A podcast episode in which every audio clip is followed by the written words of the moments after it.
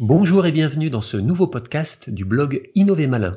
Je suis Laurent Cachalou et dans cet épisode, j'ai la chance de recevoir Benoît Sarrazin à l'occasion de la parution de son nouveau livre sur l'innovation de rupture. Alors pour retracer en quelques mots son parcours, Benoît a découvert l'innovation de rupture lorsqu'il était directeur du marketing chez Hewlett Packard aux États-Unis dans la Silicon Valley. À son retour en France, il a fondé la société Farwind Consulting et aujourd'hui il accompagne les équipes de direction des entreprises dans la conduite de leurs innovations. Il est aussi conférencier et créateur du blog le plus consulté en francophonie sur l'innovation de rupture.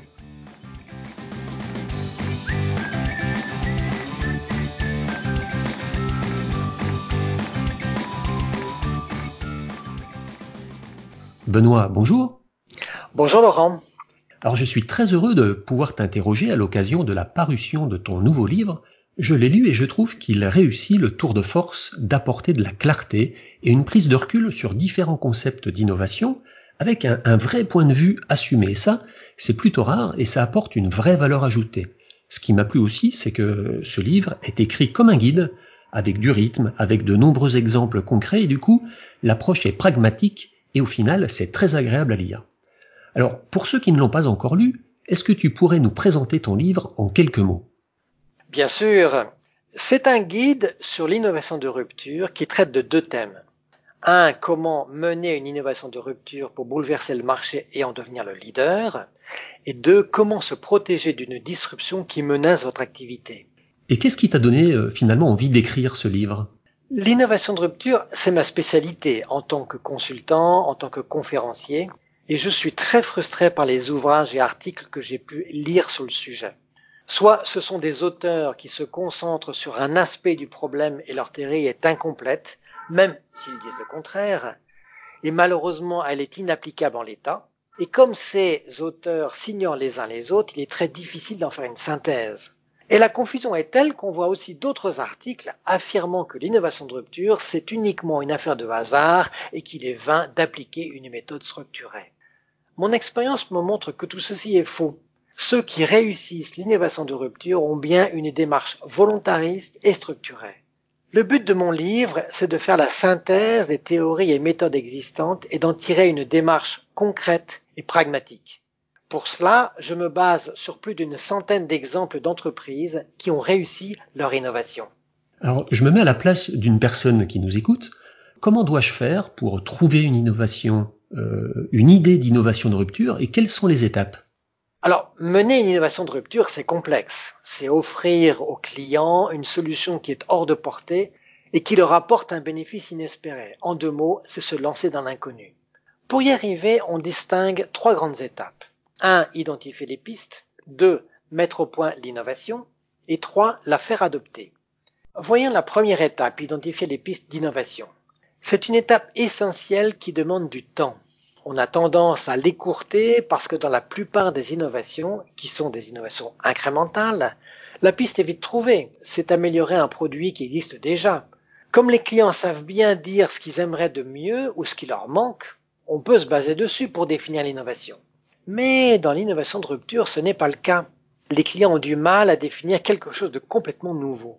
Pour identifier les pistes, je montre dans mon livre comment prendre du recul par rapport aux solutions existantes, comment trouver de nouvelles idées de proposition de valeur, de business model et d'utilisation des nouvelles technologies. Maintenant, dans la phase 2, on concrétise en mettant au point l'innovation.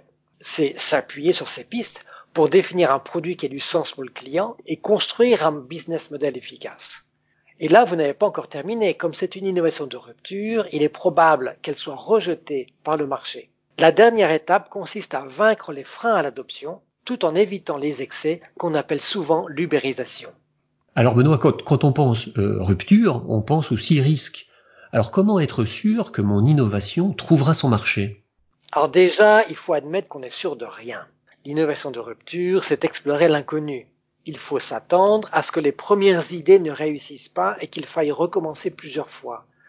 Donc la vraie question, c'est comment ne pas perdre trop de temps durant cette période de tâtonnement. On le fait en utilisant les principes du Lean Startup. Avant de mener des développements importants, on teste une version très rudimentaire du produit auprès des clients pour vérifier que ça les intéresse. Et comment dois-je réagir si mon marché subit déjà une disruption? Tout d'abord, le piège, c'est d'ignorer cette disruption. Malheureusement, c'est très courant, parce que la disruption ne s'adresse pas à vos clients fidèles. Ceux-ci seront les derniers à adopter la solution disruptive. Mais la disruption est inéluctable. Pour y répondre, le mieux c'est de mener deux stratégies en parallèle. D'abord, consolider l'activité existante en augmentant la valeur ajoutée.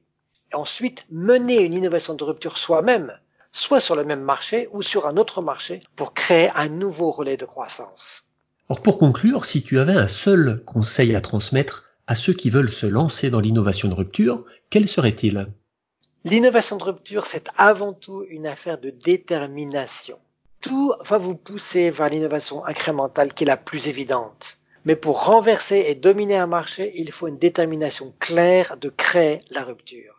Et ça, c'est vrai aussi bien pour les entreprises établies que pour les startups.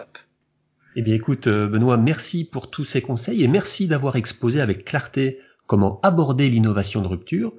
Vous pourrez retrouver au-dessous de ce podcast le lien vers le blog de Benoît pour en savoir plus et commander le livre. Comme ça, vous êtes libre de l'acheter dès maintenant si vous le souhaitez. Merci à vous d'avoir écouté ce podcast jusqu'au bout et j'espère que ça vous aura donné envie de vous lancer dans l'aventure de l'innovation de rupture. Si vous souhaitez que d'autres personnes écoutent ce podcast et que je fasse d'autres interviews comme ça de personnes inspirantes, eh bien partagez ce podcast tout simplement. Et je vous dis à très vite pour un prochain épisode sur Innover Malin. Salut